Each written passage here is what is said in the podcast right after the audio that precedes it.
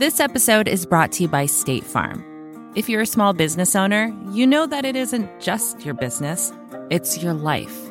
And whatever your business might be, you want someone who understands. That's why you might want to check out State Farm Small Business Insurance. Why? Because State Farm agents are small business owners too, living and working in your community. That means they know what it takes to help you personalize your policies for your small business needs. Like a good neighbor, State Farm is there. Talk to your local agent today.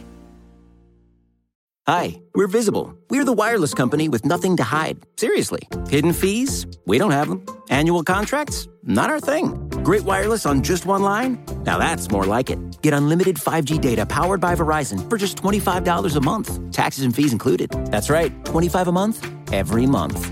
Sorry, hidden fees. We're just not that into you. Sometimes the choice is just visible. Switch today at visible.com. Rate with service on the Visible plan. For additional terms and network management practices, see visible.com.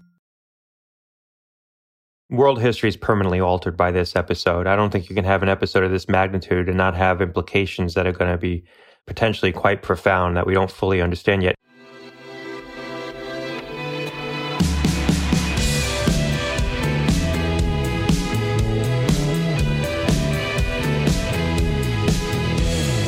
Hello, welcome to the Ezra Klein Show on the Vox Media Podcast Network. The biggest question right now is what comes after social distancing. There is no national plan. We are in a period of enormous sacrifice economically, socially, personally, and there's no national plan for using that time well. People are doing things, states are doing things, cities are doing things, but there's not actually been an articulated strategy for what comes next. So I think it's really important to look at the people who are trying to articulate those strategies and try to get a realistic understanding of what is the path here? Like what, even if we do all this right, what does right look like? One of the people trying to figure that out is Scott Gottlieb. He is the former FDA commissioner. He's Donald Trump's first FDA commissioner. And he was a very rare Trump appointee in that he won quite a lot of plaudits from people on both the left and the right. Um, after working uh, in the Trump administration, he went back to the American Enterprise Institute, a conservative leaning think tank, where he's really been one of the key voices on coronavirus, particularly on the right, particularly of people on the right with some real expertise here, trying to get this taken seriously, trying to think about it in a systematic way. And he's one of the lead authors on a plan now for reopening the economy. So we talk about that plan here. We talk about sort of the coronavirus response in general. And one thing that I think is worth keeping in mind, and if you go to Vox, and we'll put this in the show notes, you can see a big piece I've written on the various plans to reopen the economy and the way they're actually kind of scary. But you'll hear that here too. There's not a snapback to normalcy here. We're not imagining, even if everything goes well, that in two months or three months or four months, we're back to something we will recognize economically, socially as normal. And that's particularly true for more vulnerable populations, which is part of why I think it's so important that we're actually talking about these plans, interrogating them, and trying to understand what they mean for us and are they the path we want to take. As always, my email is Ezra Klein Show at Vox.com. Ezra Klein Show at Vox.com. Here's Scott Gottlieb.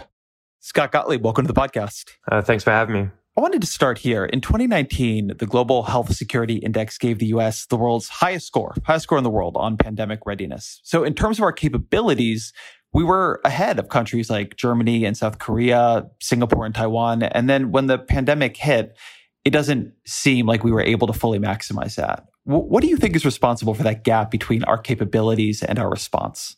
You know, for years we we were preparing for a pandemic, uh, and we were focused mostly on flu. And so there were some things that were different about a coronavirus, where some of the planning that we had undertaken, I think, wasn't as applicable. For example, we envisioned the ability to scale up vaccines against a pandemic flu strain in ways that just we couldn't do in the setting of a coronavirus. But I think in many respects, the kind of planning that we did and, and the preparations that we thought we had weren't as robust as what we believed. The most visible example of that is the stockpile. Uh, we had been stockpiling equipment in anticipation of a potential pandemic for years, but clearly we didn't have enough ventilators. We didn't have enough personal protective equipment for frontline healthcare workers and masks.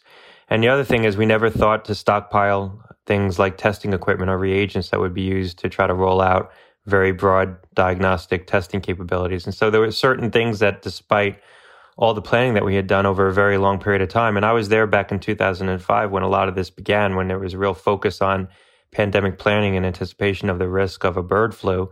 A lot of that planning either eroded over the years or more likely just wasn't robust enough to deal with something that was this novel on this scale. This really is a once in a generation pathogen. And in many ways, I think it evades some of the, you know, planning that we did and some of the anticipation that we had. What are some of the ways it evades that? Because uh, when you call it a once in a generation pathogen, I, I, think it's worth talking about how that's true. Um, we've been reporting on this at Vox for, for some months. And when I go back and look at some of those early stories, uh, even epidemiologists we were talking to often didn't see how bad this was going to get. That meant often we didn't see how bad this was get. Even Dr. Fauci uh, was downplaying some of the threat as late as early February. So, in the public health community, among people who understand infectious diseases, what got missed originally, and what do we need to learn from those misses for next time?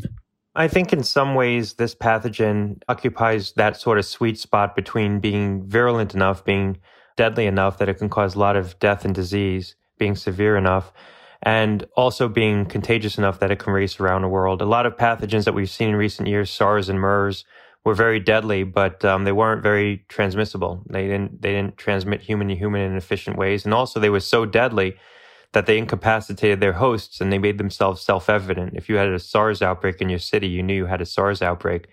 This pathogen, because of the asymptomatic spread, because of the large number of people that become only mildly symptomatic, has the potential to spread very efficiently and in fact is very contagious. And so we know a lot of people can get infected from any one individual but it's still there's still a cohort of people that's sizable enough that develop severe disease and could succumb to it that it can cause an extreme amount of morbidity and mortality and really incapacitate a healthcare system and cause mass casualties. And so in many respects i think it was that pathogen that we long feared that occupied that that perfect middle ground between transmissibility, ease of transmission, and virulence, um, the ability to cause a lot of death and disease. So, before we get into your report about how to begin reopening the country, I want to set some expectations here. Many of us are living under lockdown right now. We remember what normalcy is like.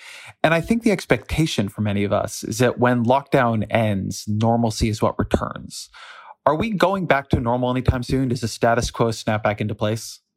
I don't think there's going to be a binary point in time when we just return to what we were doing. I think world history is permanently altered by this episode. I don't think you can have an episode of this magnitude and not have implications that are going to be potentially quite profound that we don't fully understand yet, including public health implications. There's going to be public health implications for these these severe lockdowns. There's going to be people who didn't get prenatal care or didn't uh, didn't seek health care and ended up having uh, medical sequelae for that. But I think also, as long as this pathogen is circulating in the background and we don't have a vaccine for it, and we don't have very effective therapeutics, and I don't think we're going to have those things by the fall, and we may not have them this year.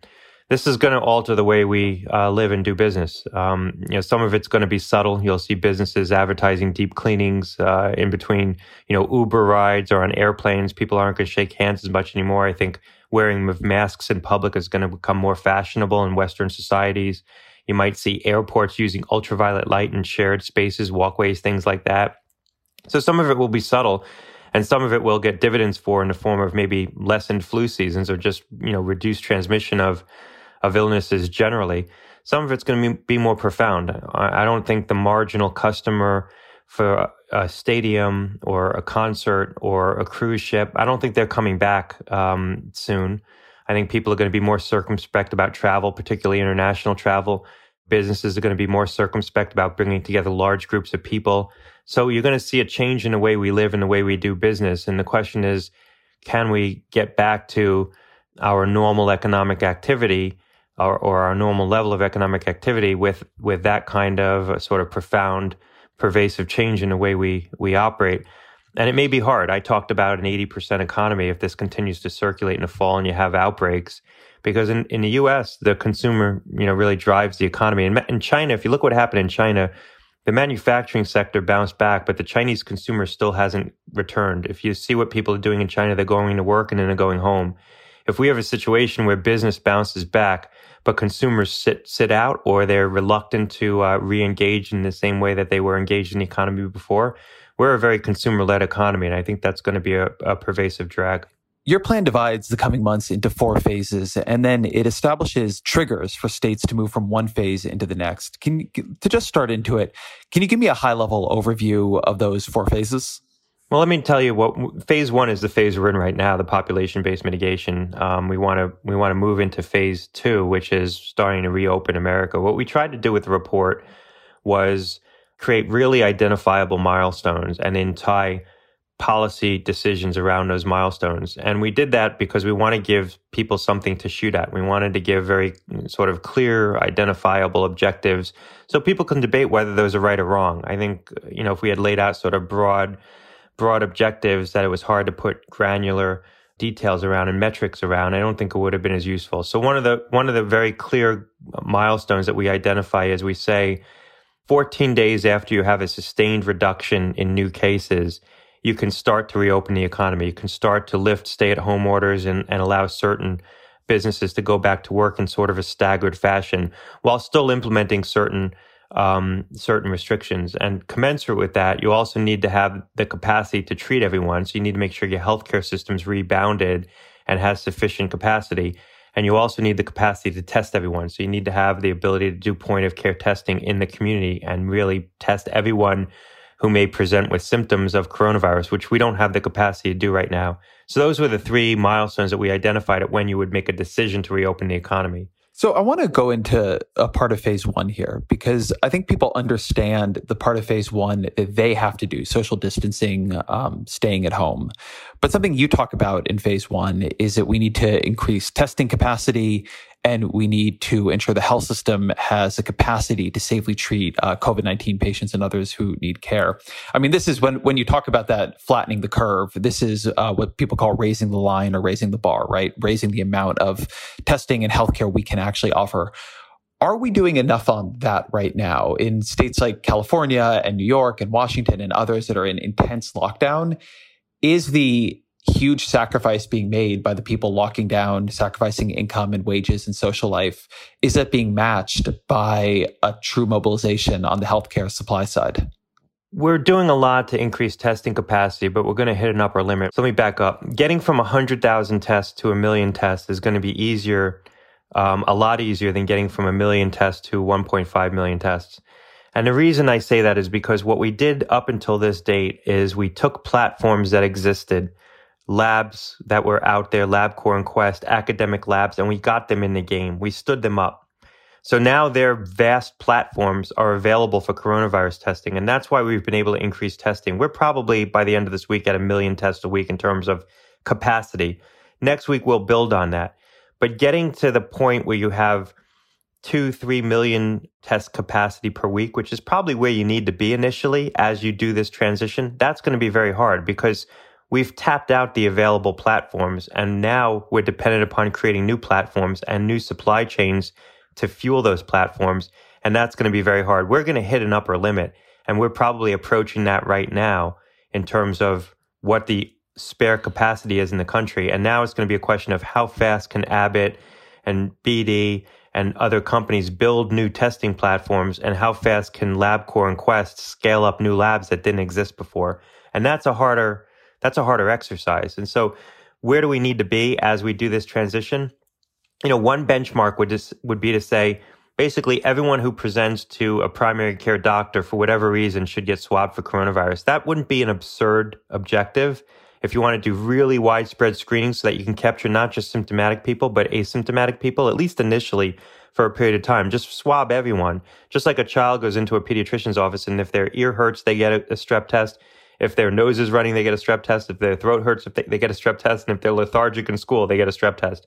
You could think of coronavirus, at least initially, the same way. You, you want to swab very liberally and report the results so that you can detect small outbreaks and do those case-based interventions, isolate individual people who, ha- who are infectious rather than try to do what we're doing now, isolate entire populations. So Will we get there? I don't think we're going to get there by May. I think that we're still going to be under testing relative to what is the optimal from a public health standpoint. I think we have the ability to get there by September, but we need to be doing um, a lot of things right now, really investing in that. Congress is going to need to ultimately act.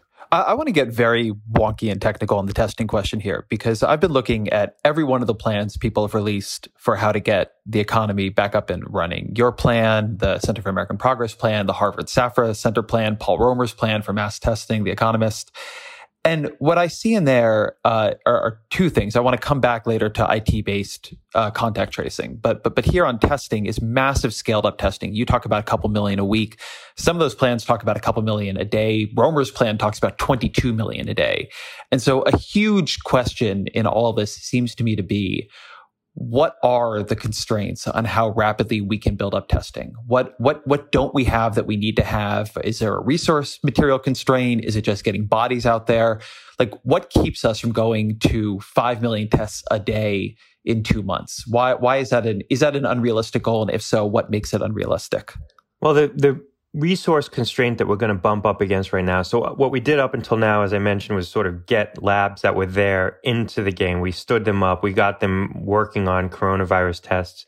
Now we're going to be at a constraint in terms of not having available platforms. We're going to have to build more machines to actually run the tests if we want to get to the levels you're talking about in some cases. We're going to have to build more of those little toaster sized boxes that Abbott makes that they put in doctors' offices that they use for flu swabbing and strep testing and now are using for coronavirus testing. So building that hardware takes time. Deploying that hardware takes time, especially into places where it's not currently deployed. And then the other limiting factor is the testing supply chain. It's not the, the machines that we might not be able to build. We're not going to have enough reagents. We're not going to have enough plastic tips to, to pipette samples from one well to another. We're not going to have enough plastic cartridges to put the samples in. We're actually running short of swabs to actually to swab people's noses. So it's all the low margin commodity products in the testing supply chain that we're now having problems obtaining.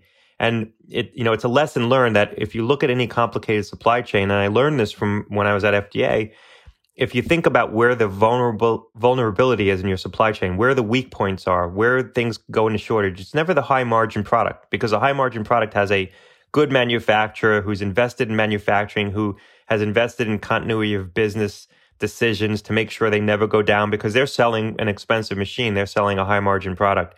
It's always the commodity product, the low margin product, because that's always a manufacturer that's probably offshore. It's probably one or two manufacturers. It's been consolidated, the manufacturing, because it's low margin, the business. And um, they can't scale up because they've underinvested in their manufacturing for many years. And so if you're making pipette tips, you know, you're not, you don't have a lot of residual manufacturing capacity. You don't have a state of the art plant necessarily. And so it's hard to scale it up. That's the weak link in the supply chain. That's why I said at the outset, thinking about stockpiling these things, we never envisioned being in shortage of, of swabs for nasopharyngeal swabs or reagents. In fact, that's what's happening now. And is this something where if we invoked and aggressively mobilized against the Defense Production Act, we could do more? I mean, I am obviously not a manufacturing expert, but the folks who make Q-tips potentially could be mobilized into making swabs.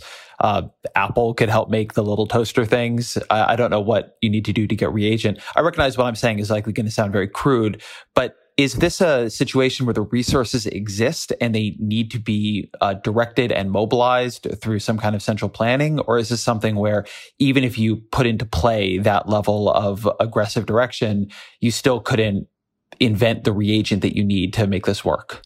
Yeah, I don't know how much you can um, just create new manufacturing for some of these commodity products because sometimes there's materials that go into them as starting materials, and those, in fact, are the weak link in the supply chain.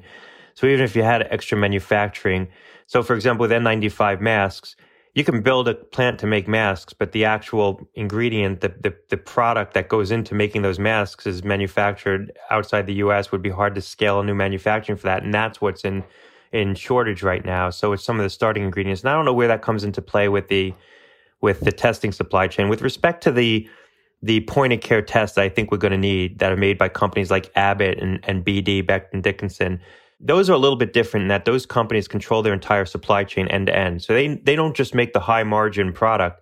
They make everything that's used in the performance of that test. So they make their own um, swabs, their own pipette tips, their own cartridges, and they make the toaster size box.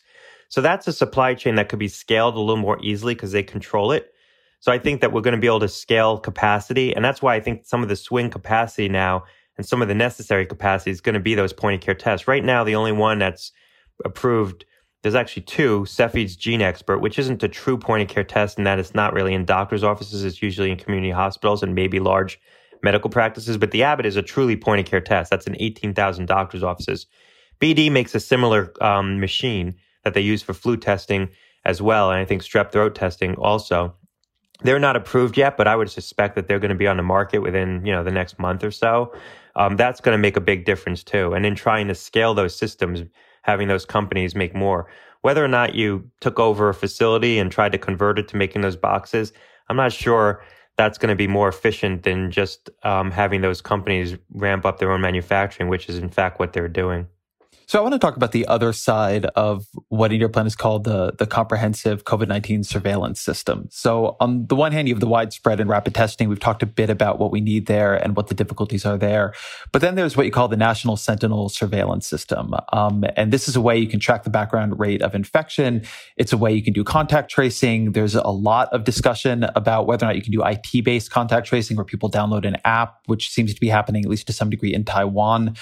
This seems to me to be another one of these things where if you can get it at scale, it really helps. But on the other hand, the idea that every American is going to download an app that lets the government or some company or someone trace who they've been near and who they've touched and um, you know they have to scan in a qr code when they walk into a building that's a very big cultural shift and it goes quite against some of uh, where we where, where we tend to be in this country, and we're not operating in a moment of high political trust or high trust in corporations. So, can you talk a bit about what that might look like and what you think the obstacles to getting there might be?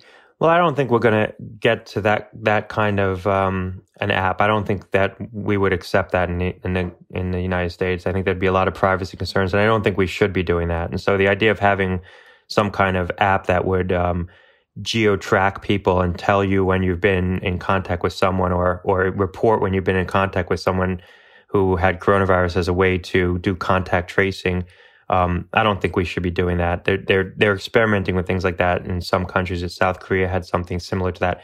I think where technology could be very helpful though and where we have to have a very robust debate is when it comes to case-based uh, interventions and self-isolation. So if we if we have the system we need and we have very robust screening in the community, and we end up identifying people when they have mild disease or asymptomatic disease for the period of time that they're infectious, what do we do? What do we ask them to do? We can ask them to voluntarily self-isolate, or we can enforce that self-isolation. Um, and the question is, are we going to go towards enforcing the self isolation? Now, in fact, we've already done that with coronavirus. With the early cases, we quarantine people and we enforce self isolation. We actually quarantine some individuals on military bases. With uh, multi drug resistant tuberculosis or measles, we oftentimes require self isolation and we enforce it. We enforce it with public health officials. Sometimes we enforce it with police. And so, in this setting, are we going to do that? I think we should. I think we should be asking people to self isolate and enforcing it. But are we going to be using tools to enforce that self isolation as opposed to public health workers to make it more efficient? So basically, text messaging people every day and saying, Are you home? That would be the least invasive. Or requiring them to download an app and tracking their phone to make sure they haven't physically separated from their phone. Obviously, they could go out and leave their phone home, but these are layers of uh, layers of protection. You can do it with video chat, things like that to make sure people are, are adhering to a self isolation. We have to have that debate because even that level of case based interventions seems to uh, make some people concerned. Uh, and I think if we're not going to, you know, be at a point where we can ask people to self isolate and do something to help supervise that to make sure that they actually adhere, we're going to have to then accept that we're going to have larger outbreaks than we might otherwise have. And it's going to be harder to control this infection because simply asking for voluntary compliance with self isolations may not be enough. Now, the flip side of this, though, is that you don't want to impose restrictions that alienate individuals or uh, make people concerned about their privacy. Because if you do, then what's going to happen is you're going to discourage people from going out and getting tested and self identifying when they have coronavirus. And that's the last thing you want. You want people to be encouraged to get tested and identified and diagnosed with coronavirus. So we need to balance whatever we impose against not discouraging people from actually getting tested. And where that line is, that's a debate we need to have. We haven't had it yet. When people are identified as being positive with coronavirus, what do we ask them to do? Ultimately, this decision is going to be up to mayors and governors. But I think that the way this has been debated in, in sort of the public discourse, you know, people go right to these sort of South Korea style apps where they track every movement and they don't recognize that this technology that fulfills a purpose that's far away from that level of surveillance and intrusiveness, which I don't think we should ever get to, but that does implement some kind of requirement on individuals to take responsibility when they're infectious to not go into contact with, you know, strangers, other people, the public at large. Well, can you talk a bit then about when you say we need to massively scale contact tracing? What does that look like? It's it's a lot of things, but but at a basic level, it's what states like Massachusetts are doing right now, where they're hiring 1,000 public health workers to do contact tracing, so that when they turn over positive cases, when they identify people with infection, they'll interview them, they'll um, talk to them about who they might have been in contact with, they'll trace down those individuals, they'll ask them if they have signs or symptoms of coronavirus. They may ask them to get tested. Some of them they may ask to self isolate for a period of time, depending on the level of exposure and the likelihood that they could have could be infected, um, or at least self isolate until they get back a negative test. That's the traditional sort of bread and butter, boots on the ground work of public health. We don't have the capacity right now. We've underinvested in our public health infrastructure for years. We don't have the capacity to do that at scale. So very quickly, if there's a large outbreak in a city, we'll overwhelm the capacity of any city's public health infrastructure to do that at scale. I'm talking about if you have more than like thousands of cases, you're going to overwhelm the system for sure. So we need to build that out, recognizing that we're probably going to need more capacity because this is a virus that we're, we're going to have to contend with some reasonably sized op- outbreaks. Now you can use technology, as I mentioned, with respect to the case-based interventions and the self-isolation to augment some of that, but you can't use it. You can't use technology to augment all of it ultimately you need people doing this work. Support for the gray area comes from Shopify. Imagine an action movie where the hero has to sell 1,000 Barbra Streisand t shirts in 72 hours to save a major American city. Save the city from what exactly? That's for audiences to decide. But how would they do it? They'd use Shopify. Shopify is the global commerce platform flexible enough to help your business sell at every stage of growth. Whether you're the main character in a tentpole action movie or the real life CEO of a multinational company. No matter what you're making, Shopify can help you sell it. From their all in one e commerce platform to their in person point of sale system, Shopify offers the flexibility to support your operation. They also offer something called Shopify Magic an AI powered helper created to help you stress less and sell more. Try it for yourself. You can sign up for a $1 per month trial period at shopify.com slash Vox. You can go to shopify.com slash Vox now to grow your business, no matter what stage you're in. Shopify.com slash Vox. This episode is brought to you by State Farm.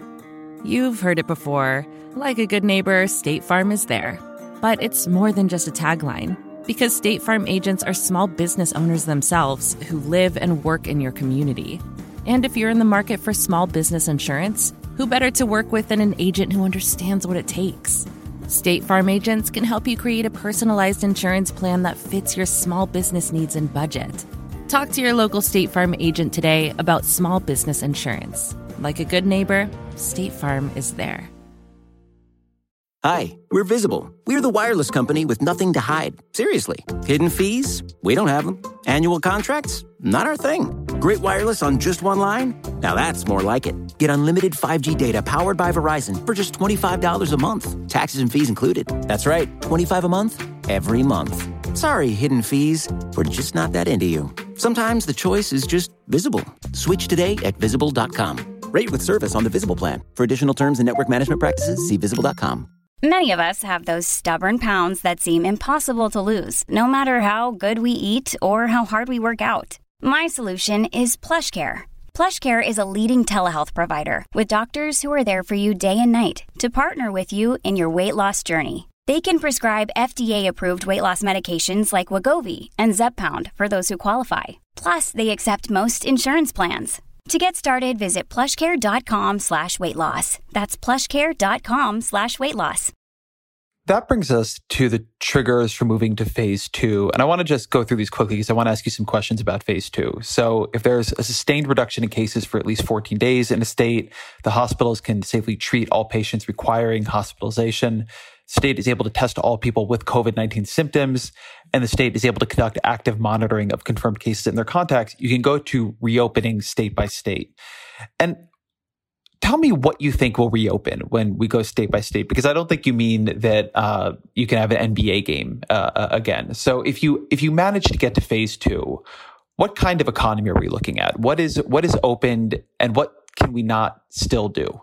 Yeah, I think it's going to be we're going to be entering this in May. We're going to be starting to make these decisions in May and through June. I think it's going to be a gradual reintroduction of activity. You'll probably lift the stay at home orders, but you'll tell people if you go out, you have to wear a mask for a period of time. You'll allow certain businesses to go back to work first, but you'll tell businesses that they have to put certain restrictions in place to try to reduce um, the number of people who ag- who congregate together. So reduce the risk that that you can spread infection in the workplace. Basically, maintain some social distancing in the workplace There'll be increased local ordinances on food handlers, temperature checks on food handlers. Tables have to be spaced apart. You can't have more than 75% your fire, of your fire capacity in certain businesses. They'll limit the number of people that can be indoors. Things like that to just try to reduce human to human interaction as much as possible while having a functioning economy and allowing people to re-engage in normal activity. And you'll slowly introduce that. What's going to be last to be introduced? It's going to be places where a lot of people crowd indoors for purely entertainment purposes. So bars, venues, concerts, um, clubs, things like that probably are going to be the last to open up. Now, against this backdrop, we're going to be entering summer when people preferentially want to be outside anyway. So you'll try to do whatever you can to move as much of that activity into outside venues rather than indoor venues where there's, you know, slightly less risk of transmission. It's really crowding people together inside that creates the biggest risk for transmission. I think we're talking here about some of the population and not all of it. In phase two, even in a phase three that doesn't yet have a vaccine, my mother is in her 70s and has some lung damage. My father is in his 70s and he's immunocompromised. Do they get to go out? What kind of normalcy returns for them, if any? Or are they in a position of essentially self isolation until there's a vaccine? Well, there's a difference between what does the government require you to do, what do they ask you to do, and what do you choose to do. I think that there might be sort of guidance that people who who um, have certain conditions or in a vulnerable position with respect to this virus for a longer period of time try to avoid going out. Um, I, I, it might not be enforced. They're not going to be pulling people's licenses in the street and checking your age and where you're going to make sure you're out for a legitimate purpose. But there might be some strong recommendations that certain individuals delay their reintroduction, if you will. But I think the bigger question is what do people choose to do? And I think that there's going to be large groups of people that choose to do things very differently so long as this virus is continuing to circulate, even at low levels. Um, but certainly, so long as we're continuing to see outbreaks in American and international cities, which I think we're going to see through the fall and the winter, if we don't have a really strong, significant technological solution to this in the form of a drug that is really a game changer, which, you know, I suspect we're not going to have this season. We're not going to have this fall and this winter. It's going to take a little longer to get that. And I think people who are older, vulnerable, are going to make decisions to limit their activity. And that's why I talk about the 80% economy. I think there's certain things that people don't do and certain things that don't come back. I mean, just talking to my own parents, um, you know, they're talking that way about trying to be a little bit more circumspect about what they do heading into the fall. I know a lot of people that are canceling vacations or making different decisions about the fall in anticipation that there's probably going to be still, still some furtive risk from this. We don't remember really. I mean, very few of us alive today lived through a time when there were polio outbreaks in the summer. But when you talk to your parents or people who lived through that, they talk about summer camps being closed, pools being closed, kids didn't go out. We, you know, if you look back at the history of smallpox, um, diphtheria, when when infectious diseases were became epidemic in cities, it changed city life. Things closed, people didn't do things. We've never lived through a period like that with a highly infectious disease that transmitted through you know normal interactions or could be transmitted on a surface on a subway in a city that was deadly enough to invoke realistic fear. And this one's deadly enough to invoke realistic fear. When you have a pathogen like this circulating it's going to impact city life particularly in urban centers. That's been the history of pathogens like this. We just haven't had to deal with one and when those when they came along, we were able to vanquish them with technology. Now we're going to be able to vanquish this with technology. I'm very confident of that. The question is the time frame.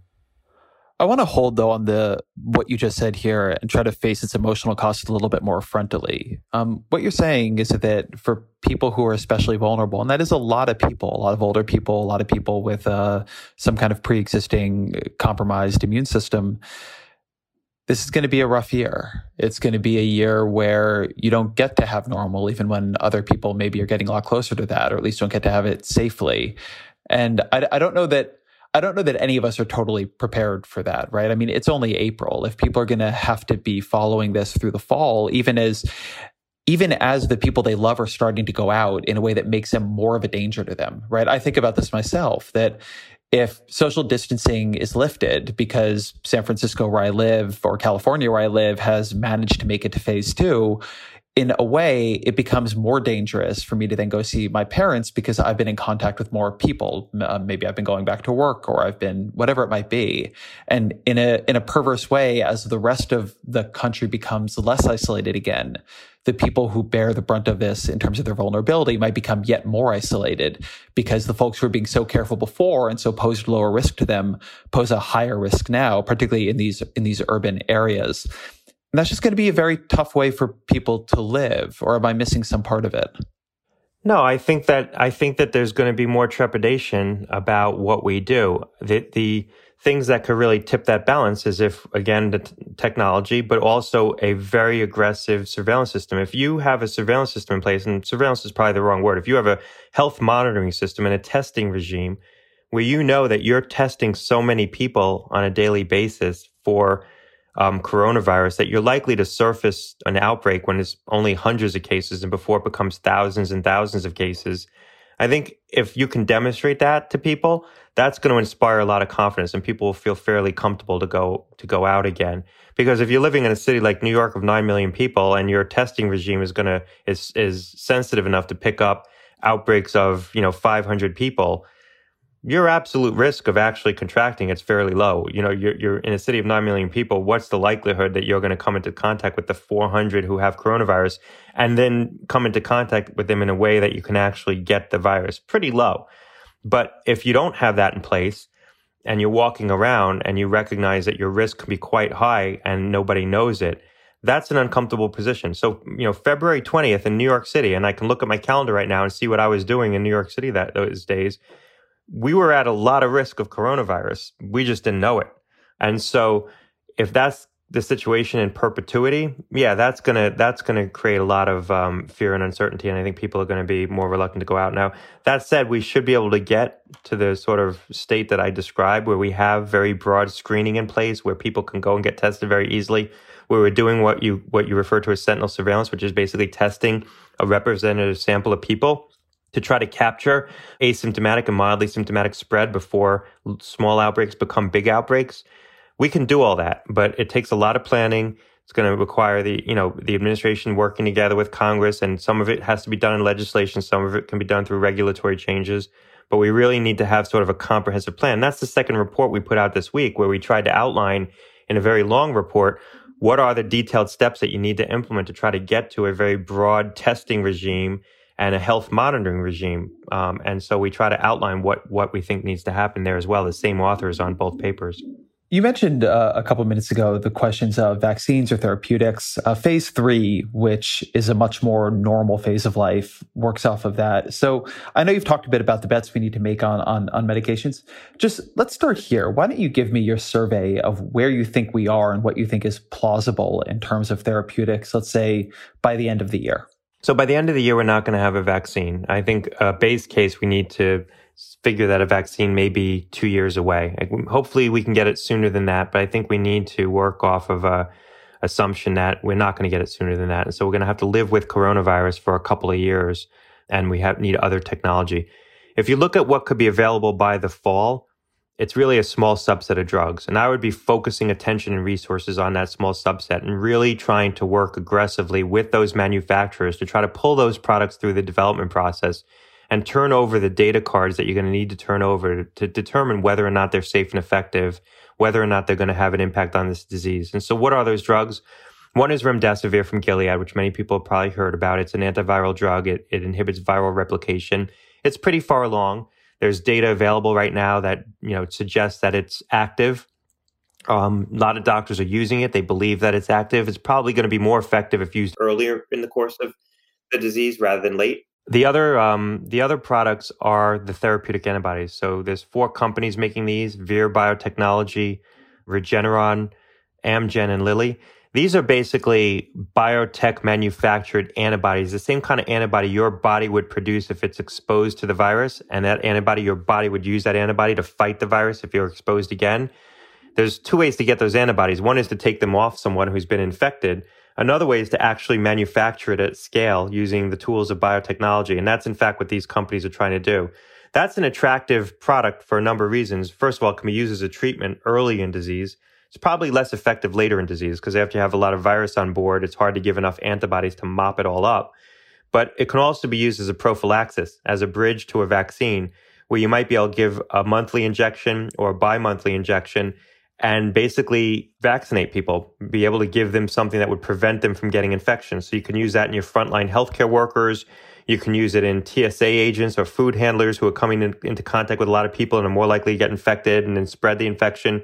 You can use it um, in contact, close contact. So when someone's sick, you identify who they're in contact with and you give them the injection right away to prevent them from getting sick.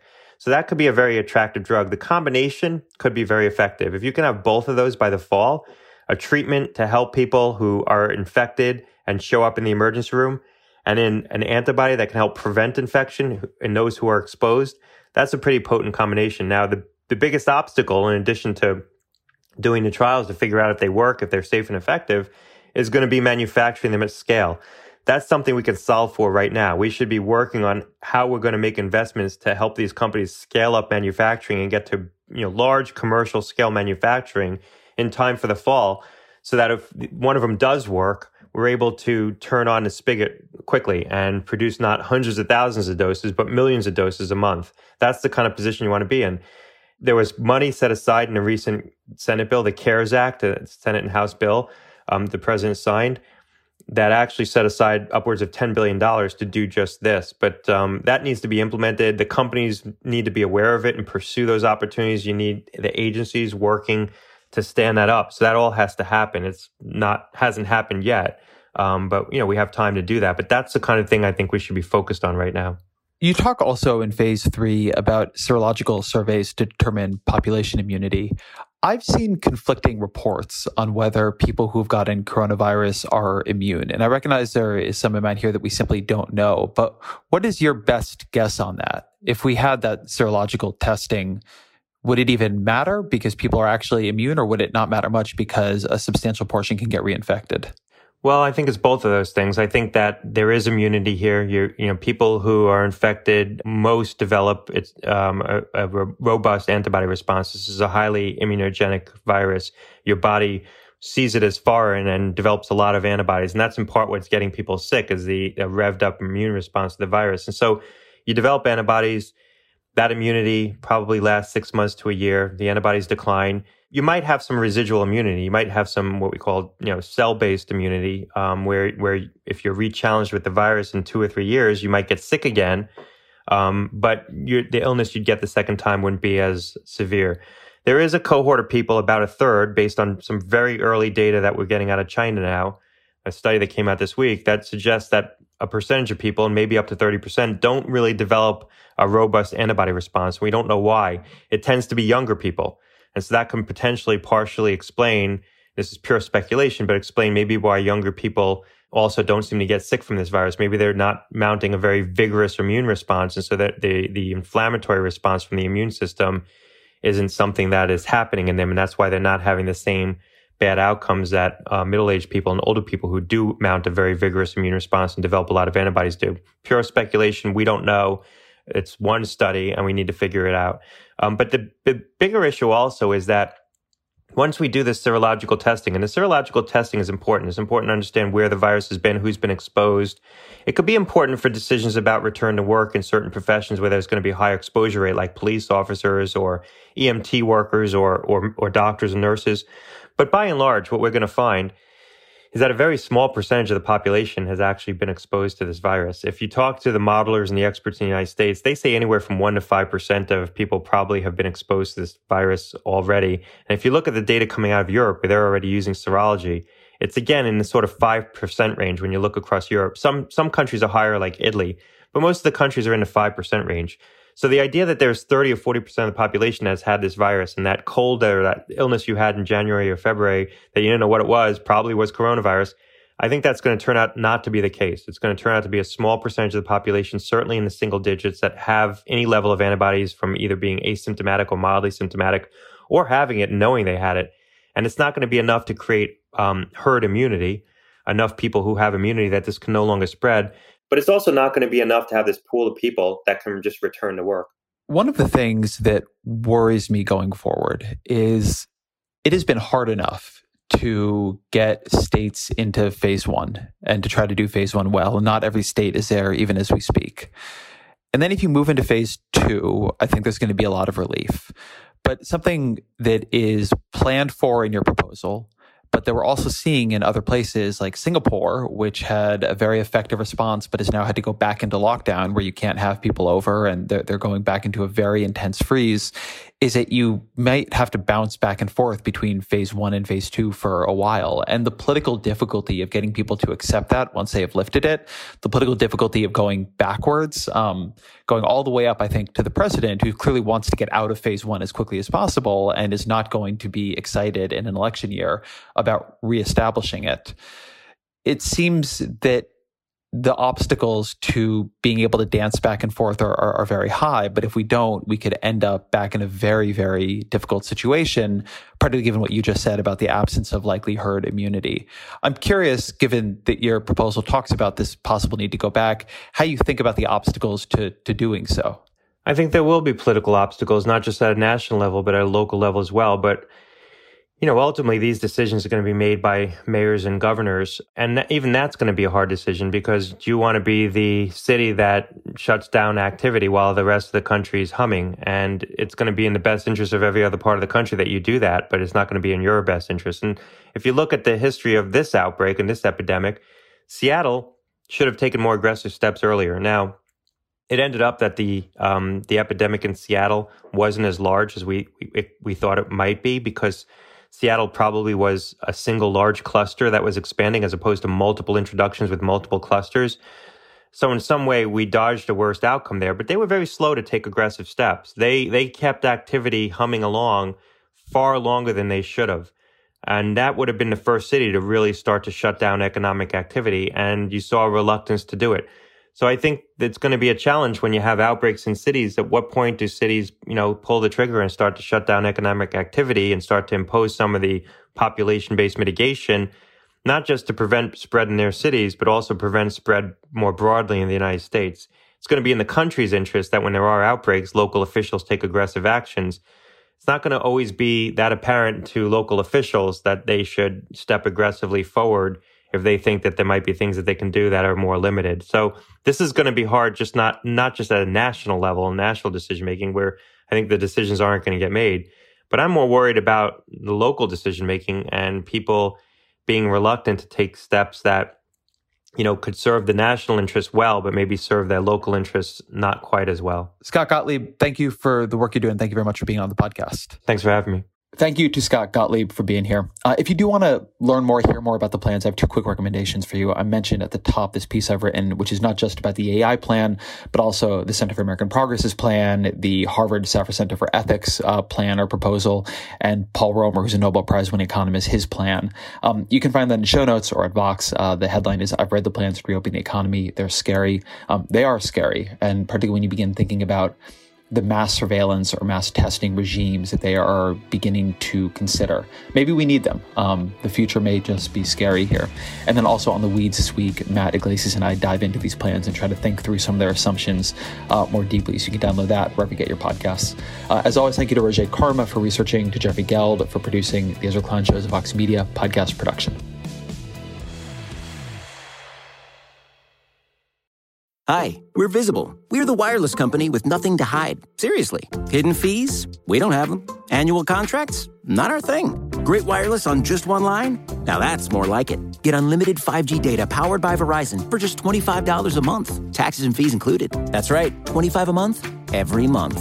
Sorry, hidden fees. We're just not that into you. Sometimes the choice is just visible. Switch today at visible.com. Rate with service on the Visible plan. For additional terms and network management practices, see visible.com.